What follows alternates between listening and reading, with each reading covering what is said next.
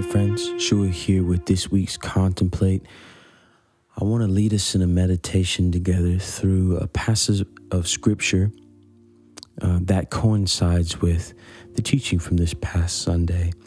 Weston did a beautiful job at teaching uh, through this idea of a community of justice in a culture of consumerism. How do we walk in this world um, as people of justice and of mercy and of compassion? How do we live into the justice that the kingdom brings in our everyday lives? It's a good question. And we found that, at least in part of this teaching, that justice and compassion go hand in hand.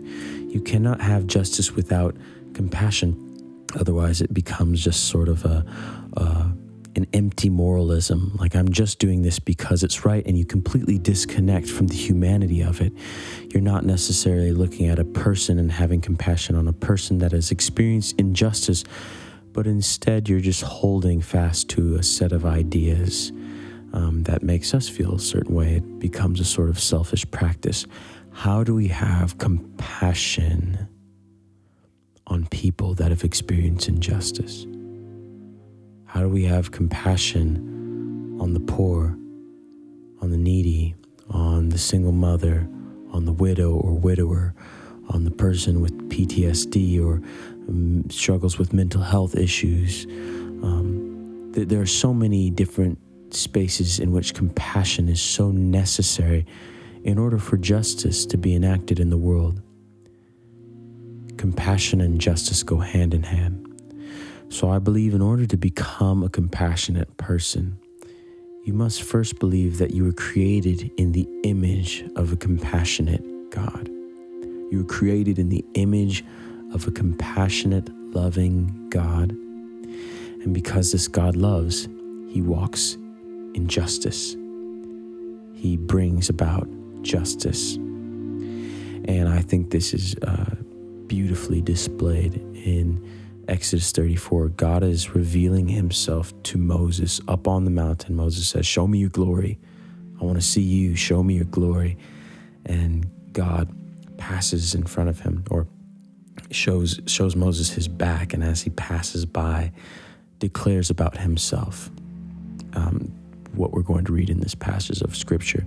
So, uh, why don't you get into a comfortable space uh, with maybe with both feet on the ground and sitting upright, alert and aware, or maybe you're laying down. I'd say, even if you're resting and laying down, uh, just stay alert, stay aware.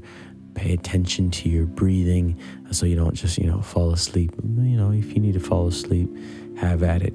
But but uh, we want to try to tend to our bodies, tend to our minds, tend to our souls, and allow the Spirit to speak to us through this time of contemplation.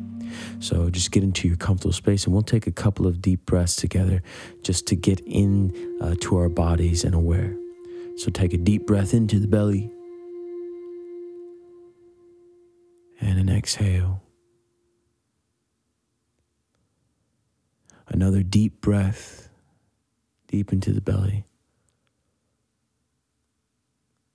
and exhale. One more time, and you're just going to hold it at the top for a moment. Deep breath into the belly. And exhale. Father, we breathe in your grace, your mercy,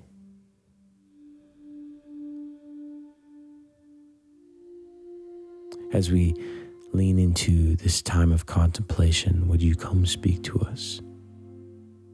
We want to know you. We want to know what it's like to be a people of justice. Exodus 34, verse 6. The Lord passed before him and proclaimed, Yahweh, the Lord a God merciful and gracious, slow to anger, and abounding in steadfast love and faithfulness, keeping steadfast love for thousands forgiving iniquity and transgression and sin, but who will by no means clear the guilty, visiting the iniquity of the fathers on the children and the children's children to the third and fourth generation. Take a moment and let that sink in, even if you want to take a second to rewind and listen again.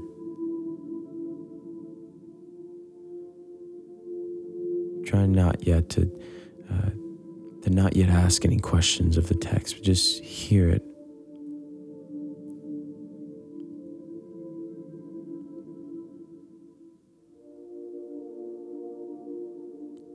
Exodus 34, 6, 7. The Lord passed before him and proclaimed, The Lord, Yahweh, a God merciful and gracious, slow to anger, abounding in steadfast love and faithfulness, keeping steadfast love for thousands, forgiving iniquity and transgression and sin, but who will by no means clear the guilty, visiting the iniquity of the fathers on the children and the children's children to the third and fourth generation.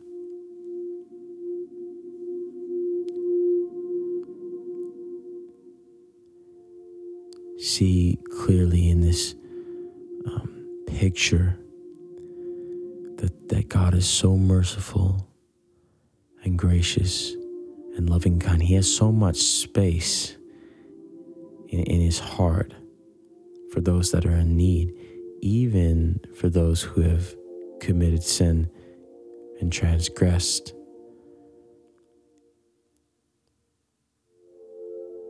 So much room, ab- abounding love, abounding in steadfast love.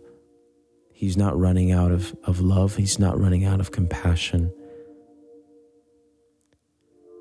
And from this place of love, he moves in justice.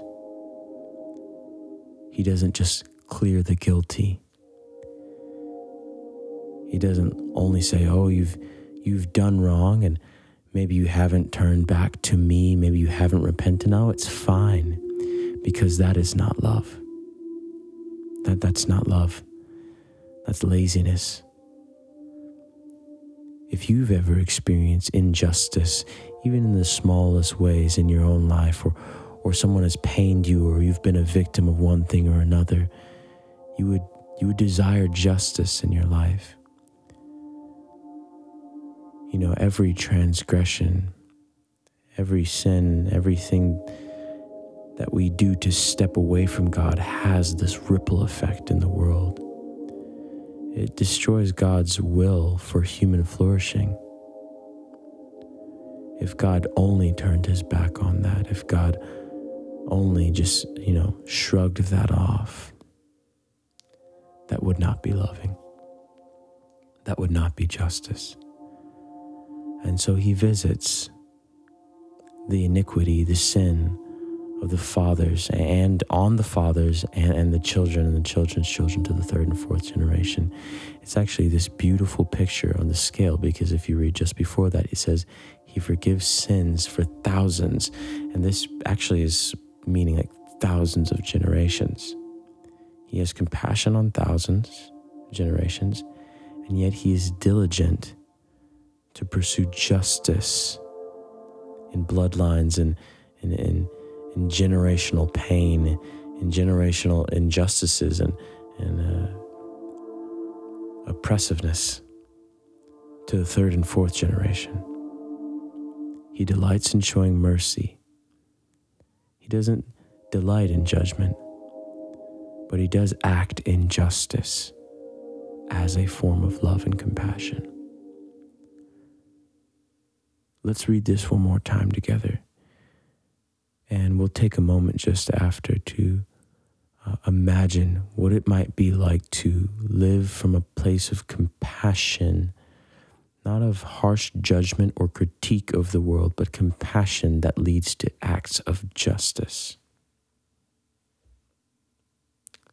Exodus 34. The Lord passed before him and proclaimed, Yahweh, Yahweh, a God merciful and gracious, a God compassionate and gracious, slow to anger, and abounding in steadfast love and faithfulness, keeping steadfast love for thousands of generations forgiving iniquity and transgression and sin.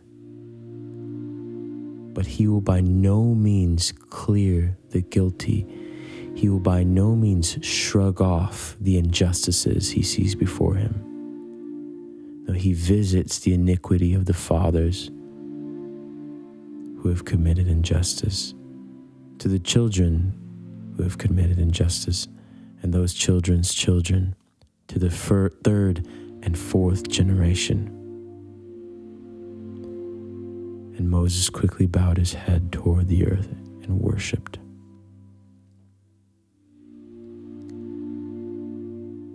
Maybe even in this moment, begin to take that same posture as Moses. A God loving and kind and just is deserving of our worship. And worship is what we actually do with our lives. How do we? mirror this compassionate, merciful God. Holy Spirit, speak to us.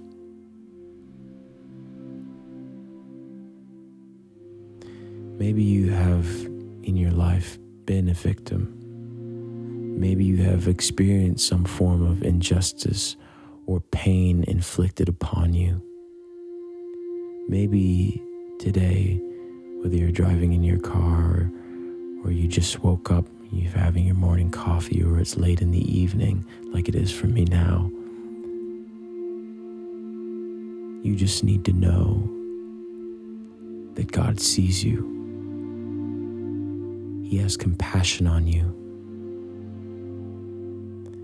And not only is He weeping passively, as he weeps, he is marching. As he weeps, he is marching towards a future of justice.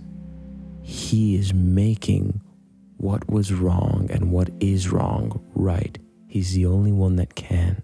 And by Jesus' death and resurrection, there's this turning in the cosmos where everything is beginning to become new and restored again